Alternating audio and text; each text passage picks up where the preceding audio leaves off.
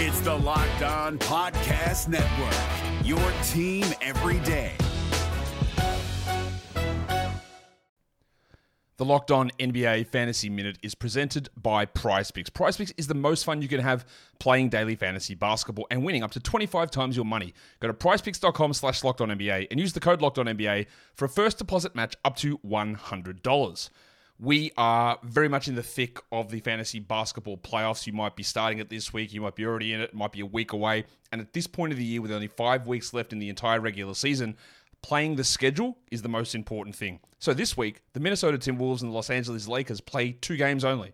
So any fringe players you have from those teams, even guys, yes, like Kyle Anderson replacing Karl-Anthony Towns, that's not worth it with two games on. You need to be stacking extra games and you need to be looking at the teams with four games. You need to be looking at teams with games early in the week and then switching them out for teams with more games later in the week. Get more games in, play the schedule, be cutthroat with injuries, and get players in to get yourself success for fantasy basketball. Jackson Gatlin here, host of the Monday edition Locked On NBA podcast. Every Monday, I cover the three biggest stories in the NBA with the local experts from Locked On. It's an awesome recap of the weekend of the NBA and a look at what's ahead. Mark your calendars on Monday to join me for Locked On NBA podcast, available on YouTube and wherever you get your podcasts. You are Locked On Raptors, part of the Locked On Podcast Network.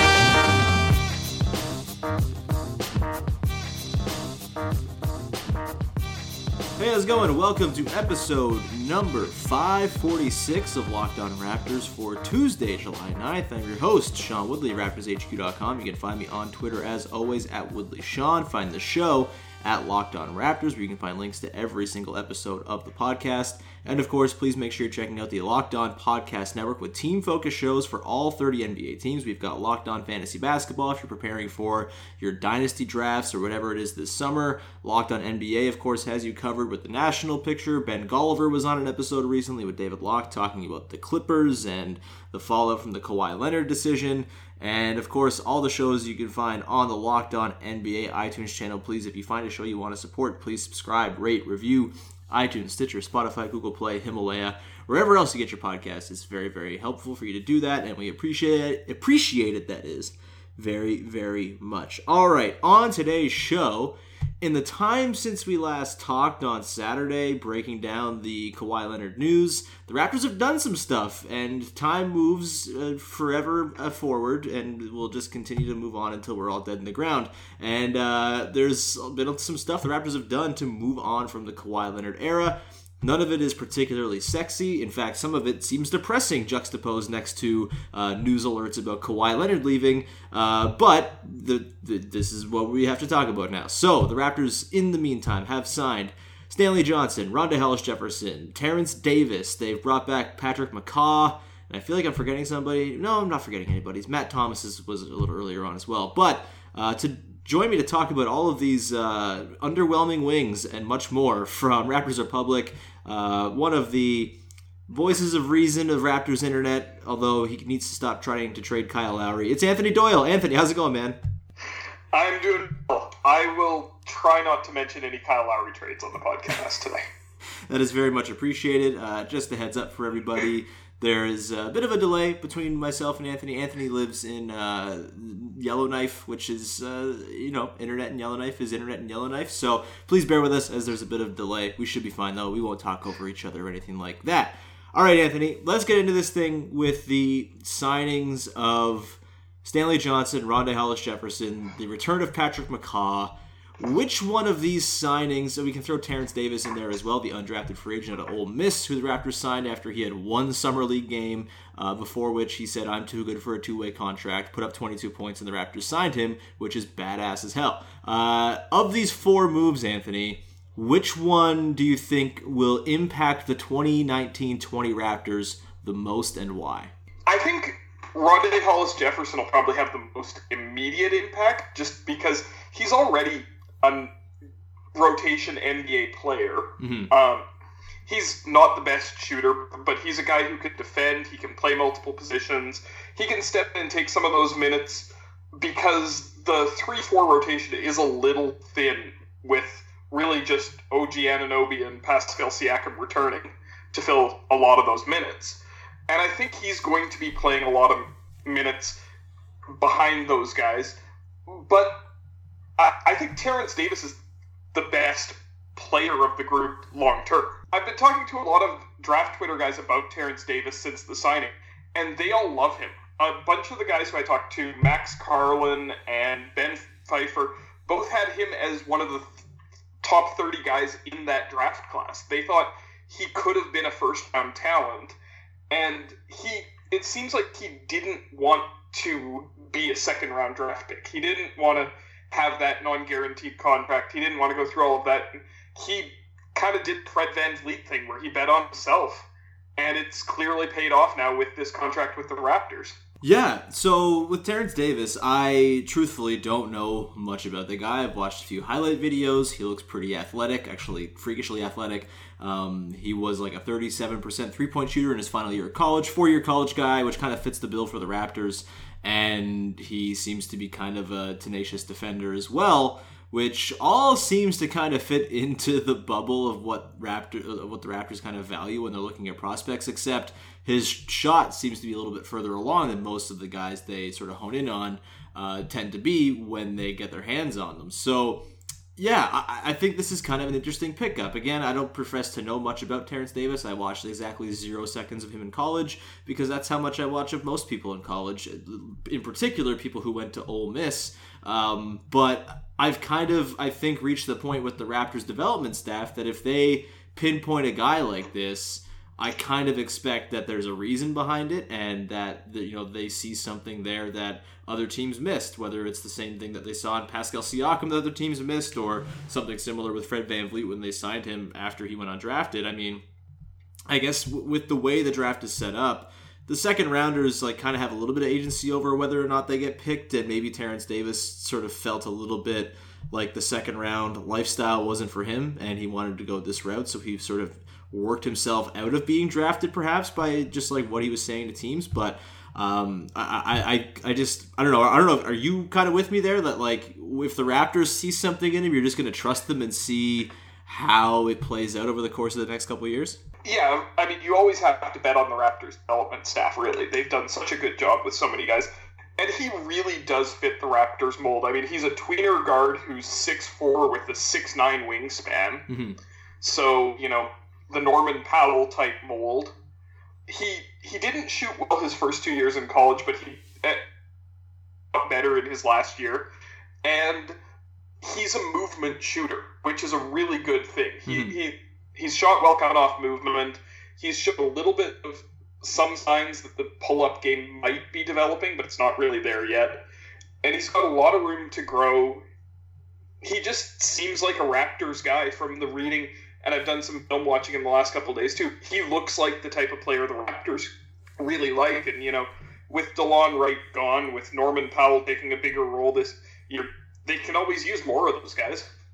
Yeah, you can never be too uh, chock full of potentially talented wings and guards, I suppose. And, and I wonder. So we're kind of going all over the place. We'll get back to Rondae and Stanley Johnson in just a second. But um, so Terence Davis, t- I guess technically a shooting guard.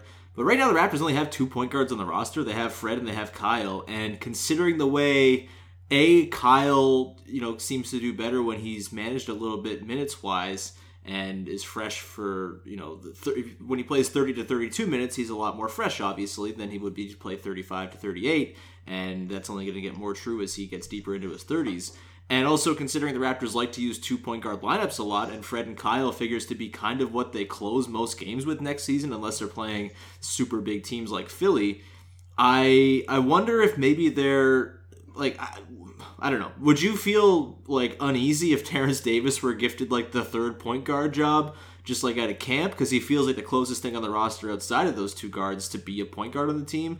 Or do you think there's someone else out there that they should be targeting? You know, they don't have much money left to work with. I believe our pal Daniel Hackett, after crunching the numbers off the Patrick McCaw deal, they have something like 4.3 million ish left of their mid level exception to work with, which should get you a solid backup at this point in the market, I suppose. But there's not that many guys out there. Um, I don't know what what do you sort of envision for that backup point guard spot right now because you have and this is assuming the Raptors don't go teardown mode, which we can get into later if you want to, but um, I think I, I would advise against doing that at least right now. Like, what do you see?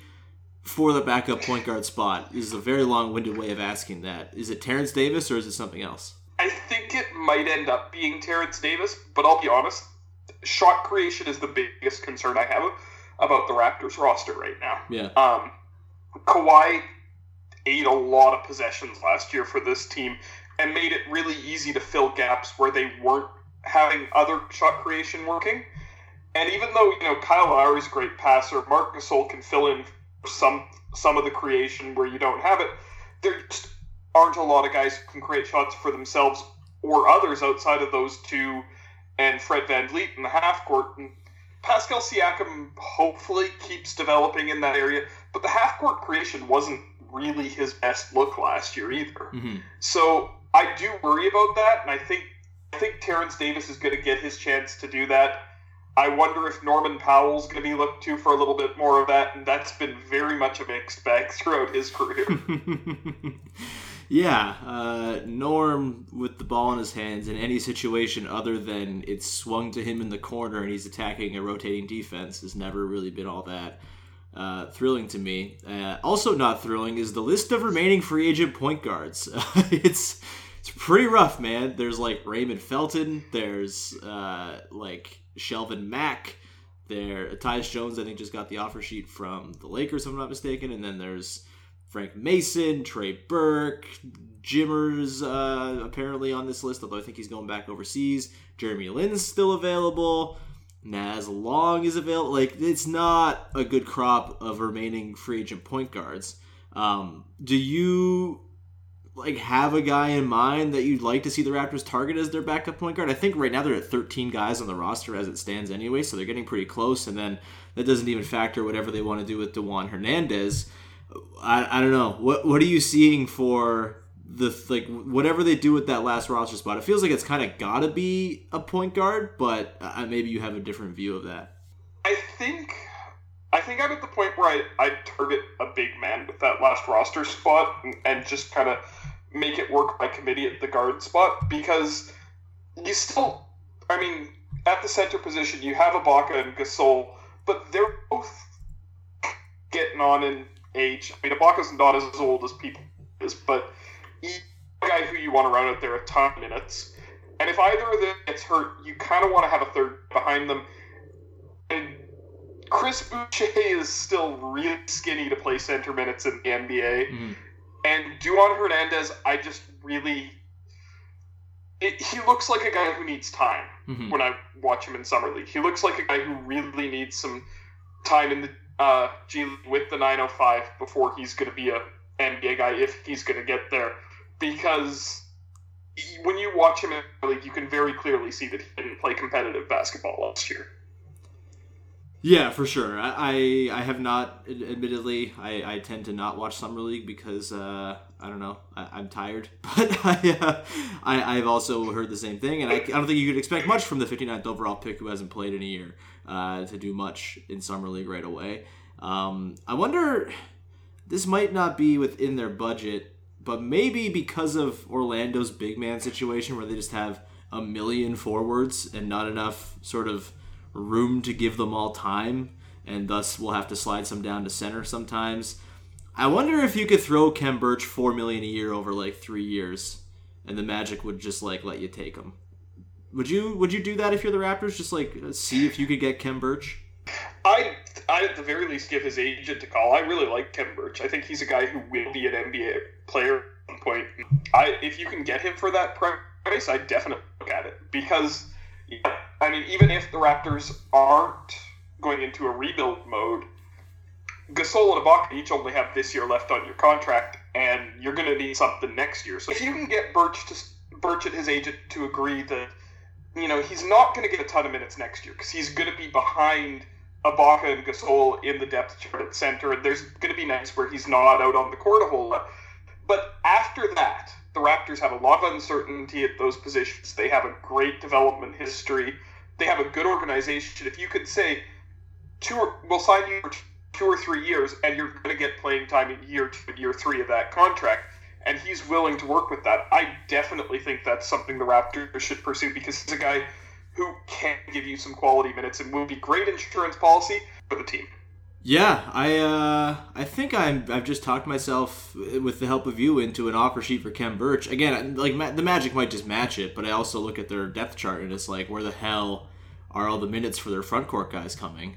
And maybe there's a chance you can steal them, and then have Chris Boucher, a, a Montreal buddy, on the team. That would be kind of nice and fun.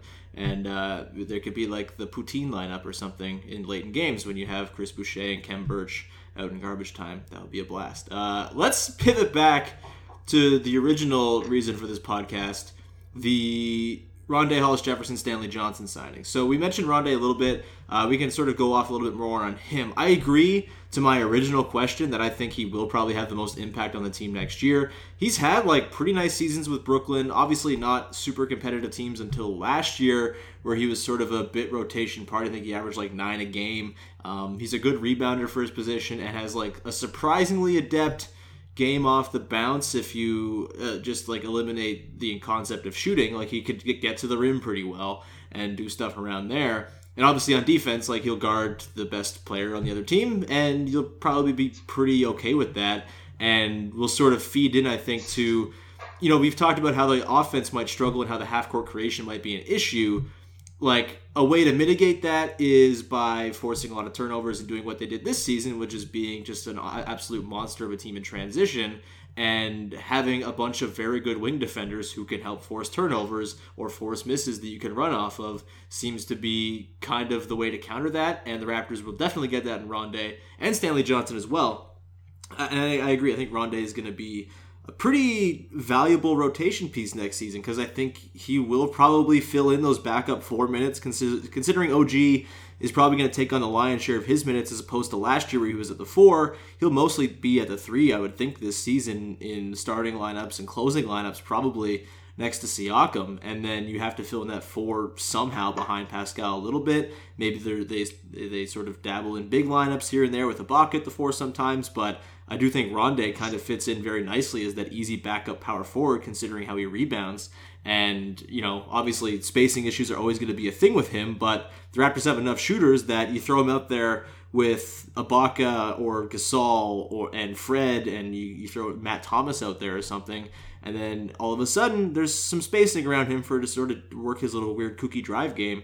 Um, so yeah, I, I kind of think he if you were to like rank the wing rotation right now, is he, I guess, fourth in sort of the, the pecking order behind Norm, OG, eh, probably third, I guess, right between between behind those two guys. Yeah, I think he's the third guy behind those two guys. Um, he's gonna, he's definitely gonna be their the next guy up defensively, and you just kind of have to hope that, like you said, he, he can do some things off the ball offensively you really have to hope that he can also knock down some shots for mm-hmm. you. Um, because I, I really wonder how the Raptors are going to find their offense when Lowry sits. I he's going to be playing. You have to think at least a fair number of those minutes, and so is he going to be the guy creating with other guys spacing for him? Is are you, the Raptors going to try to get him shooting more to help have him space for other guys? that's what I'm really curious about for his role. But he's too good of a defender not to have those minutes anyways and not to try to figure out solutions. Um, he's got a, a lot of experience, and if the Raptors are still looking to be a playoff team, that's what they're that's what this roster seems to be built to do. They're going to defend hard. They're going to make teams really work for their offense, and then they're going to try to find enough solutions on a nightly basis to score enough to win the game. But they're going to their calling card's going to be defense again this year. And both Stanley Johnson and uh, Hollis Jefferson are guys who can really contribute at that end of the floor.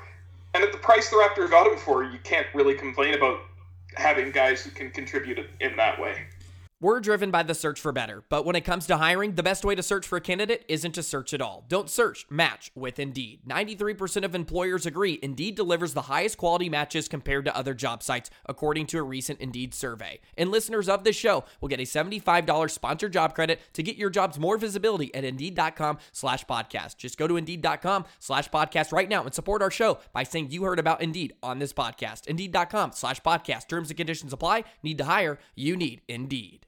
Yeah, I'm honestly kind of surprised it wasn't sort of uh, inverted the way they got paid. Like Rondae feels like a bit more of a proven commodity than Johnson, but from all accounts, it's a one year minimum for him, and Johnson gets the two years and seven and a half, uh, which would be the biannual exception. It's a little interesting, um, but I, I'm with you. I think you know it's not the worst gamble to take, right? The Raptors are, you know, their their whole model has been let's take athletes who can defend and then we'll teach them how to shoot. And there have been mixed results, obviously. You know, Norm Powell is, has been sort of up and down very drastically every year of his career, but last year he was at 40% and was uh, very quietly at 40%.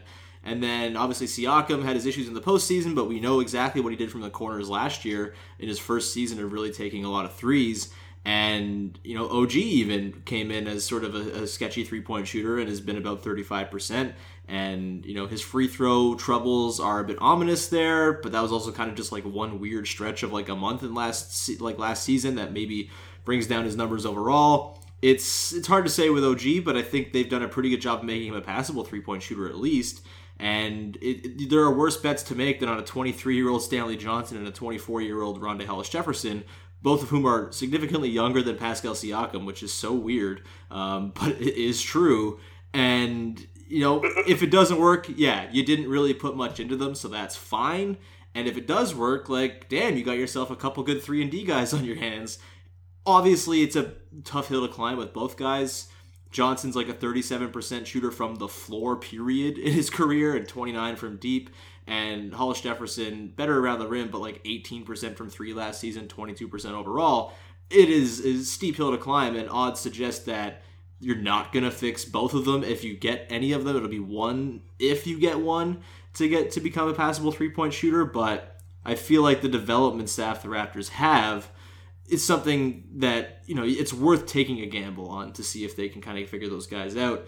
Um, when the Johnson news came down, Anthony, it was a little bit depressing because it was mere hours after Kawhi had announced his great Paul George coup and, and moved to the Clippers. And then the first news that comes out about the Raptors is the Raptors are signing Stanley Johnson. And it's like, oh, God, this is what we're in now. This is the era we're in, the post Kawhi world.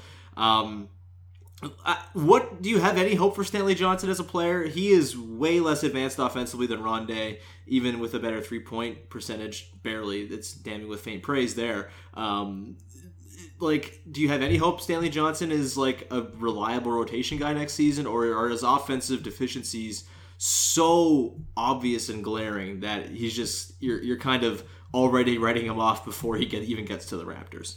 I really hope the Raptors have something in mind for him, but I'm, I'm not terribly optimistic. It's funny, the, when the signing got announced, the first thing that came to mind for me, and I know you and I are two of the biggest Terrence Ross fans on Raptors Twitter.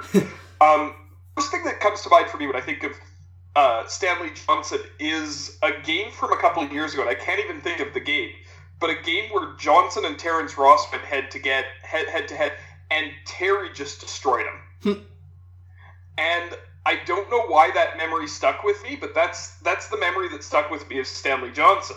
But he is a good defensive player, even if he's extremely limited offensively. And I mean, maybe it's just a change of scenery. He did play on some Detroit, a lot of personnel coming and going, and it was probably hard to really establish yourself on that team. But he he also really didn't give them anything at that end of the floor. So I think Johnson is a a decent risk if they can't find a way to have him contribute offensively. But if Hollis Jefferson is a, a, a solid offensive player, and if Terence Davis can step in and play, there's a real chance that a month or two into the season, we're seeing Stanley Johnson relegated to being a guy who plays you know, injury fill in and garbage minutes and not a ton other than that. And I wouldn't be surprised to see that happen. You Yeah. mentioned Norman OG earlier.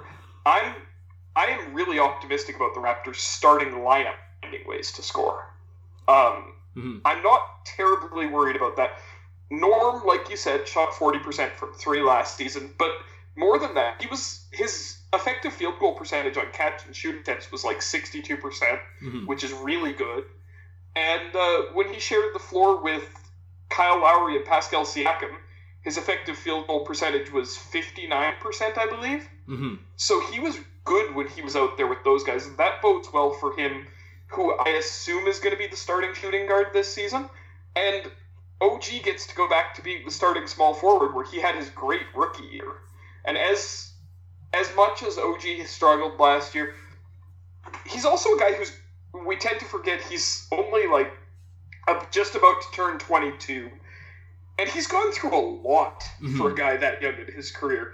You know six months before the draft he tore his acl he missed his first training camp he was able to play to start the season because he had a really quick recovery from the acl injury but those take a long time to heal and then this past season well you know everybody knows everything that went on with him and it was a lot Mhm. and I just want OG to have one season where he can go from training camp to the end of the season and kind of be in the flow of the season for all of that.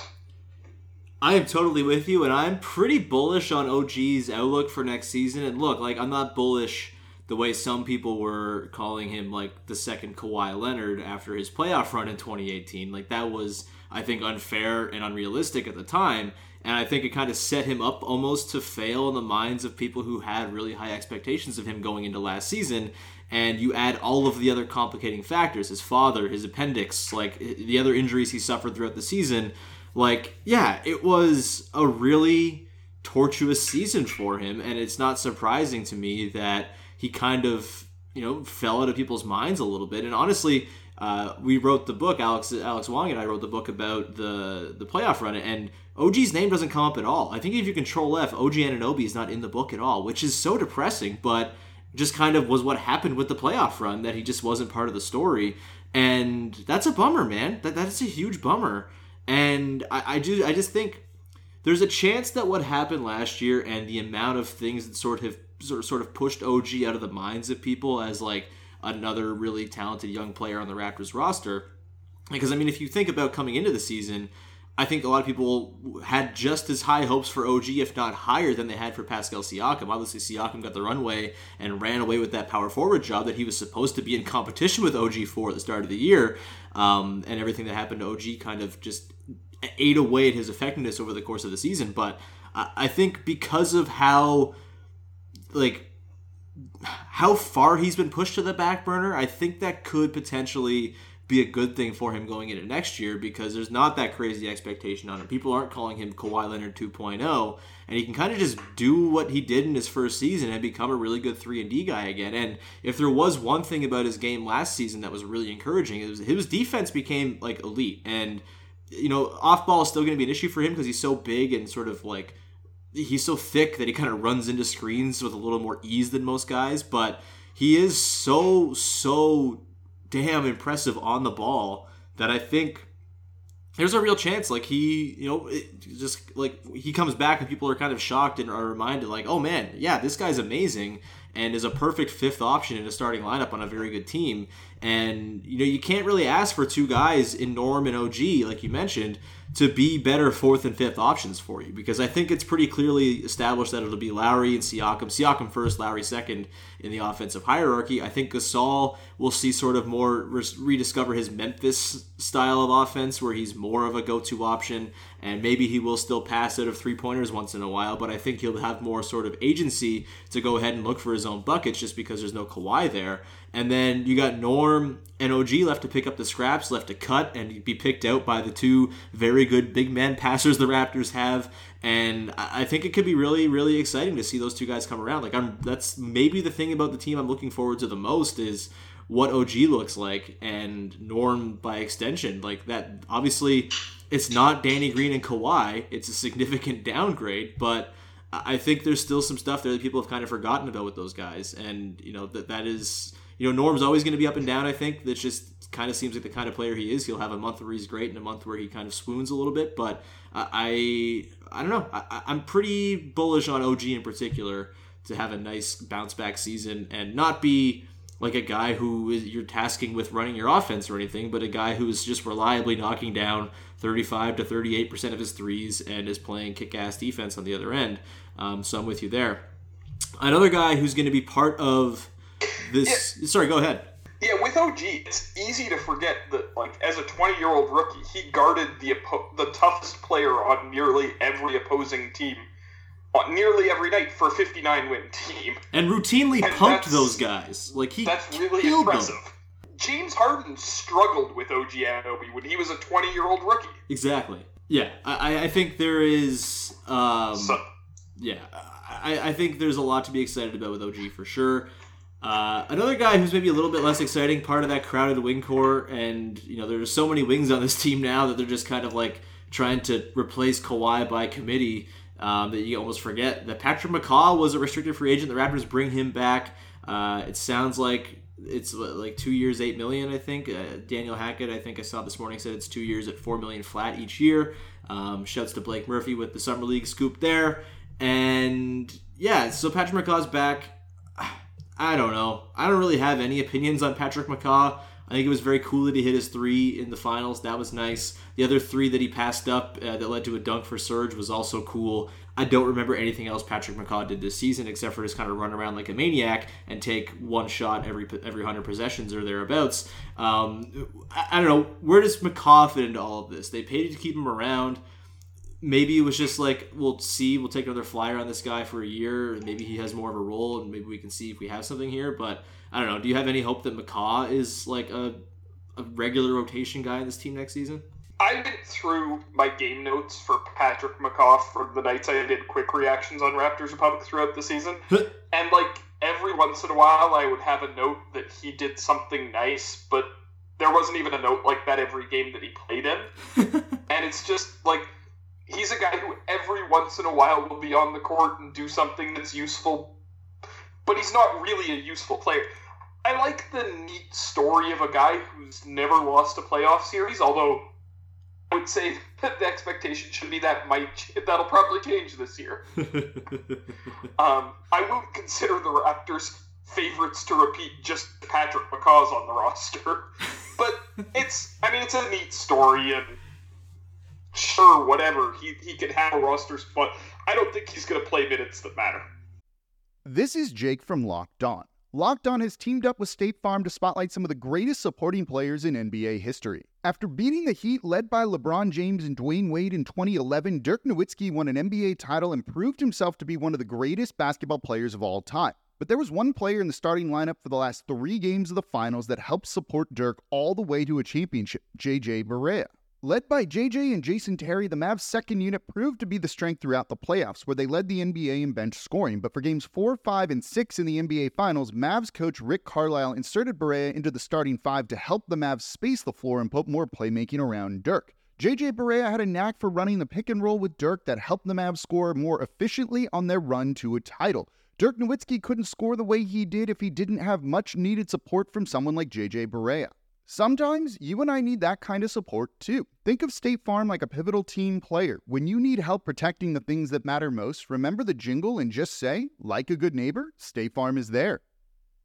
Yeah, I, I think I'm with you. I, I think if I were to like power rank the guys I want to see on the floor on the wing, like I kind of want to see every other wing the Raptors have ahead of him. I want to see what they have in Terence Davis. I want to see Matt Thomas shoot 99% on uncontested catch and shoot threes. I want to see uh, like what they have in Stanley Johnson and Rondae. I want to see Norm play a heavy dose of minutes. Like I just I don't need to see Patrick McCaw make chaos on defense and refuse to shoot anymore. I, I don't love the decision to bring him back, especially at that money. Um, if that is in fact the amount of money he's making, and you know it is what it is, I suppose. And I I, I guess he'll get spot minutes here and there. It seems like Nick Nurse likes him a little bit.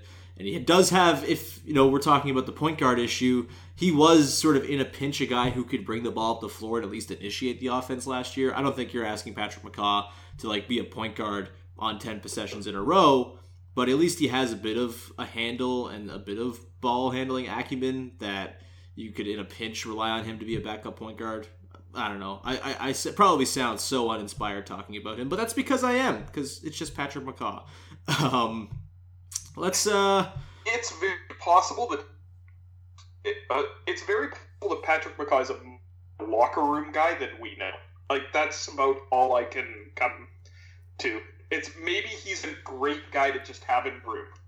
Yeah, maybe he just makes mean ass PB and J's. Uh, maybe he, I don't know. like, yeah, that that could be it. That could be it. He could just be a very good guy, and there's there's something to have very good guys, having very good guys around, I suppose. Um, Anthony, we've gone pretty long here. We'll uh, leave it with this. We have gone back and forth uh, about the sort of concept of the Raptors keeping it together for next season. Um, and not, I don't want to say that you've been pro breaking it up. I just think you've been cognizant of the possibility that they could break it up, and that's how I would classify it more. Um, whereas I have just like totally denied the the possibility that, that, that they might tear it down, and I think there are lots of reasons not to tear it down. Even if you can get some sort of middling assets for the expiring guys, there's lots of reasons to not do that and just run it back. And most of them are sentimental, and I think that sentimentality has value. Um, where are you at right now in terms of like how you feel about what the direction of the team should be going into next season? Um, like, do you think they should just run it back with the old guys and see how good they can be, and just accept that? You know, those expiring contracts, while might they might be valuable to other teams, may also be valuable to the Raptors themselves and you know maybe just keep them on the books or you know like what what are you sort of thinking there it should be the Raptors thinking here going into the next few months ahead of the season?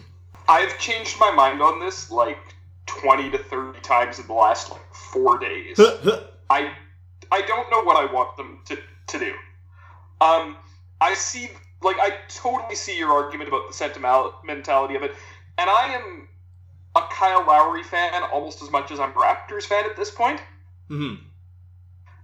Part of me just wants to, to see, like, if Kyle Lowry decides that he just he's got like two years left where he's going to be that level of point guard where he can be he can start and make a huge impact on a contender.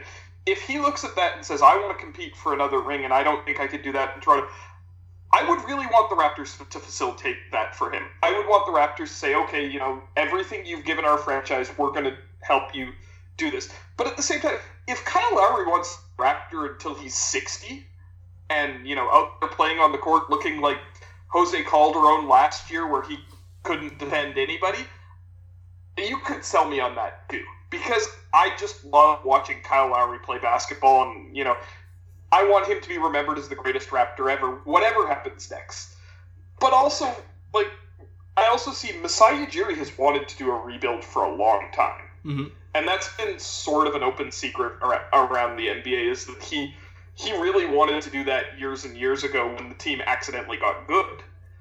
So I think if you look at it right now, he just won a championship and Kawhi Leonard left. There's a moment where Masai feels like he has the cover to say, okay, we're going to blow it up, we're going to rebuild. This is that moment for him. And so if that's what he wants to do, and you can get some young, useful players or some draft picks by trading out those expiring veterans. I also understand that logic, and it's a good time to be a seller in the NBA. There's like a third of the league sees themselves as title contenders this year, and the now veterans who are on expiring contracts, who are guys who just contributed to a championship team, and there's going to be a team that sees them as guys who can help them along the way. Maybe not this summer because, you know, 40% of the league was just free agents. So there's a lot of guys who can't be traded right now. But in December, December 15th, when all those guys can be traded, or even at the trade deadline, there might be a lot of demand for veterans who can help a team in their playoff push. And depending on how the Raptors season is going at that, definitely see the logic in that. But at the same time, if the Raptors just decide to run it back for one more season and be a scrappy, I don't know, three, four seed that makes a team work to beat them in the playoffs, that would be really fun too. And I definitely would be here for it. Yeah, I think people know where I come down on it all. I see the points you're making about wanting to send a guy to, you know, a spot where he can win if Kyle really wants that. At the same time, like he just won a title, so I don't know. Like if he hadn't won a title yet, I think that would maybe carry a little bit more water for me. But I also don't like in this situation. I don't see Kyle having just won a title being like anxious to go win another one. Uh, and maybe that's underselling his like competitive drive or whatever. But he's also got like a family to worry about, and he likes Toronto, and he's got roots here. He's got a contract through next season, and I could see him also being like, "Yeah, let's just have a fun season next year and run it back." And you know, maybe I'll take on more of an offensive role. I'll have some fun. I'll make my sixth All Star game, and you know that could be my swan song with the Raptors. Or they do my suggestion and sign him to like a five-year, twenty-five million dollar deal after next season for him to be Andre Miller until we're all dead in the, in, in the ground, and I would be very, very happy with that too. Um, I like when it comes to the like the sending yeah like the sending guys elsewhere like they're all on one more one year deals right? Like they're all done after next year. The, the veterans guys are the, the, veteran guys are all done after next year. I can't speak words blah. Um so like they can go where they want after next season if they want to go chase rings. Like i think that's also a fine sort of amount of time to wait to go somewhere else you want to it seems like all the guys like being here i mean gasol actively opted into his deal to be here obviously there was 26 million dollars here waiting for him but he could have gotten something on the market to like uh, that i think would have been something not, not not 26 million a year but maybe some more security beyond this season with like a three year deal for like 40 million or something like that like a Dewayne Dedmon deal. Like someone would have given Marc Gasol that, I think. Um, but he wanted to be here, and that's cool. And I think my the the the deal breaker for me in any sort of like let's move on from the like let's let's tear it down and move on from these guys is like there's going to be a ring ceremony, and if those guys aren't there for the ring ceremony after Kawhi is already gone, I think that'll be a real disservice to the fan base and a real disservice to them as well. Like Kyle Lowry put his ass, like literally put his ass into winning the, the, the Raptors a title and put it in seven years of work to do so. And for him not to be there for the ring ceremony, I feel like even he would be like even if you traded him to a contender, I feel like he would be like f- left feeling jilted by that. And I, I just I that is I cannot reconcile that in my brain when I think about the like the option of trading these guys in the offseason. Maybe the deadline, like you said, if they assess their team and they're not the three or four seed we think they can be, maybe injuries creep in, maybe Siakam's you know growth is not what we expected, maybe OG is stagnated, and you know maybe they look like more like a six seven seed. Then I can see them doing the thing where they offload the veteran guys. But again, like I said, I think there's value in just having that money coming off your own books as opposed to going elsewhere. If you let them come off your books next summer, I know next summer is not a very good um, like it's not a very good free agency class, obviously, but you could always use your cap space for the one season to take on bad money elsewhere for one year, like bad one year deals that teams want to get off of because they want to do stuff, whatever it's trade, whether it's trading guys or trading for guys or, or signing guys who are on the market.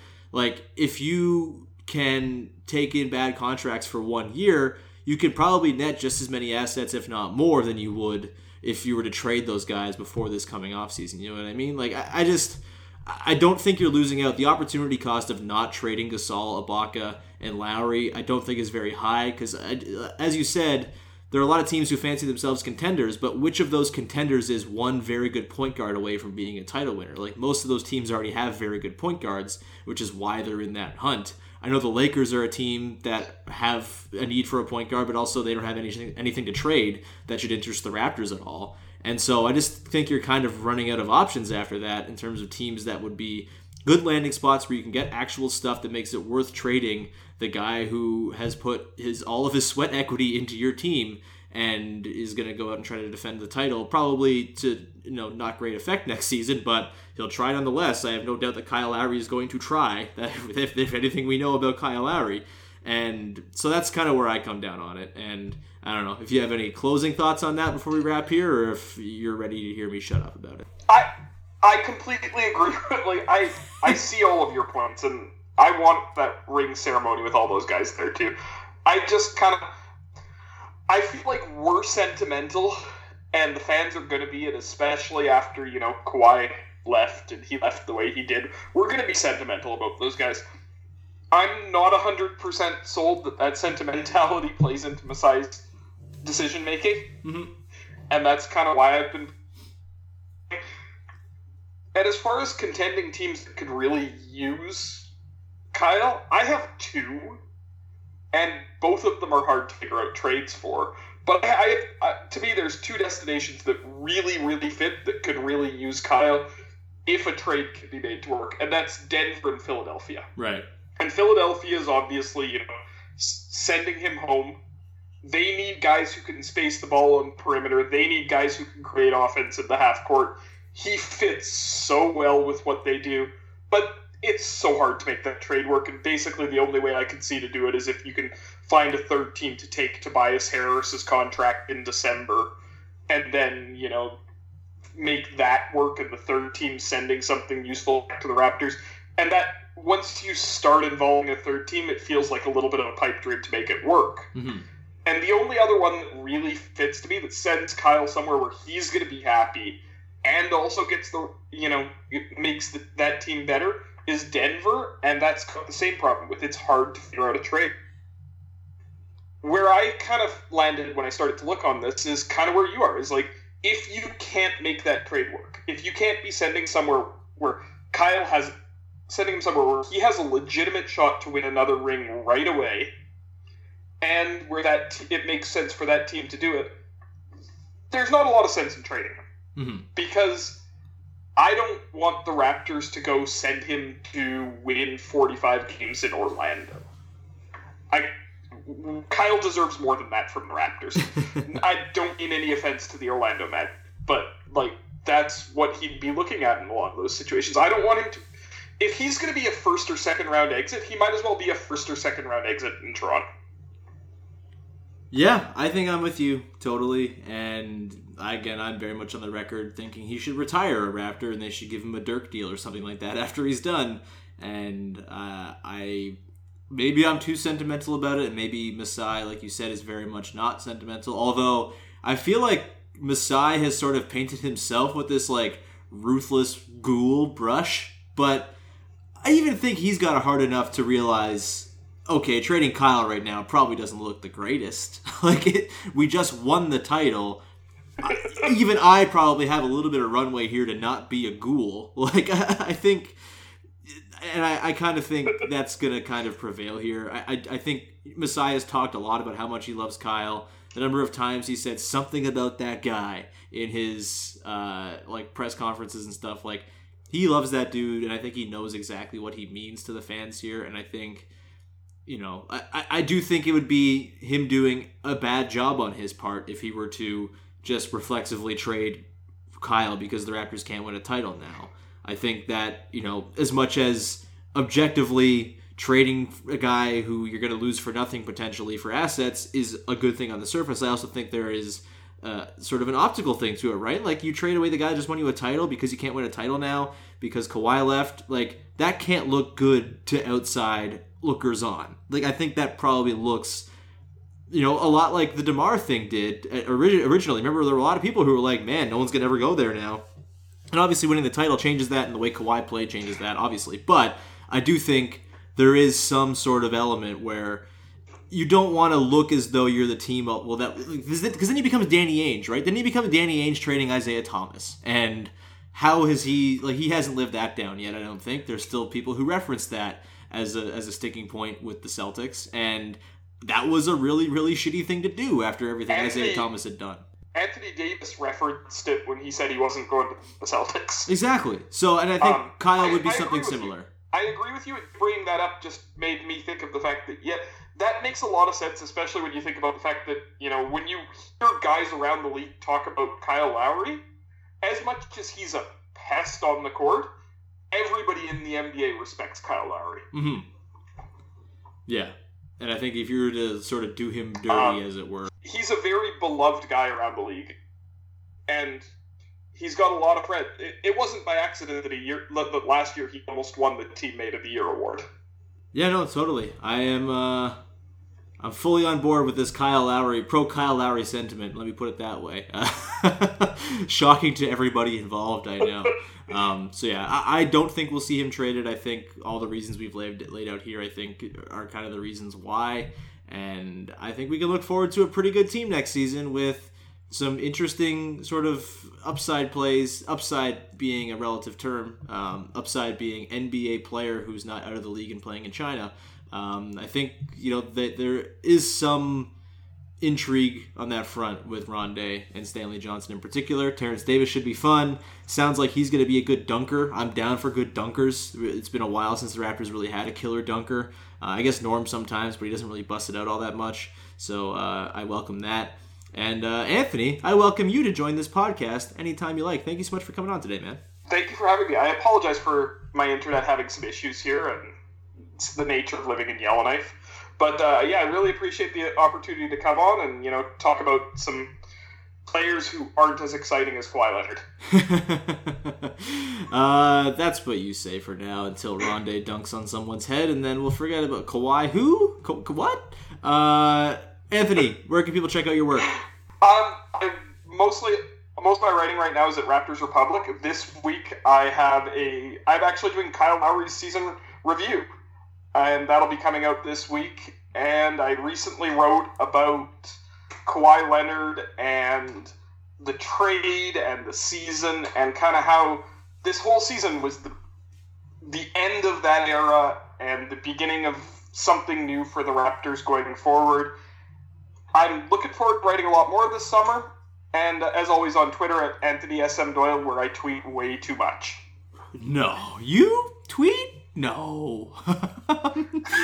yeah, uh, we love you, Anthony, and uh, keep on tweeting because uh, it keeps me intrigued at least, and uh, yeah, I appreciate it very much. Follow Anthony. Uh, please subscribe, rate, review this podcast, iTunes, Stitcher, Spotify, Google Play, Himalaya as well, and that's deeply appreciated. Uh, you can read I'll have a Marc Gasol season review up on Raptors HQ sometime this week. Sorry to Daniel Reynolds, who I've been uh, telling it's ready. Uh, hey, Dan, it's going to be ready soon, I promise. I know I've been promising you for like three days, but uh, it's coming soon. Also, please order We the Champs if you have not yet picked it up. It's available in bookstores, it's available online at Amazon, Indigo, Triumph Books as well, and we would very much appreciate you copping that book and uh, helping us out. And I think you'll like it a lot, and especially considering Kawhi's gone now, and this season will kind of just always be its own little, you know, flashpoint in time. And uh, I think it'll be cool to look back on in 10 years with the form, in the form of this book. So thank you very much in advance for picking it up.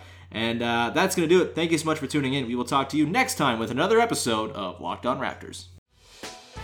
Hey, Prime members you can listen to this Locked On podcast ad free on Amazon Music. Download the Amazon Music app today.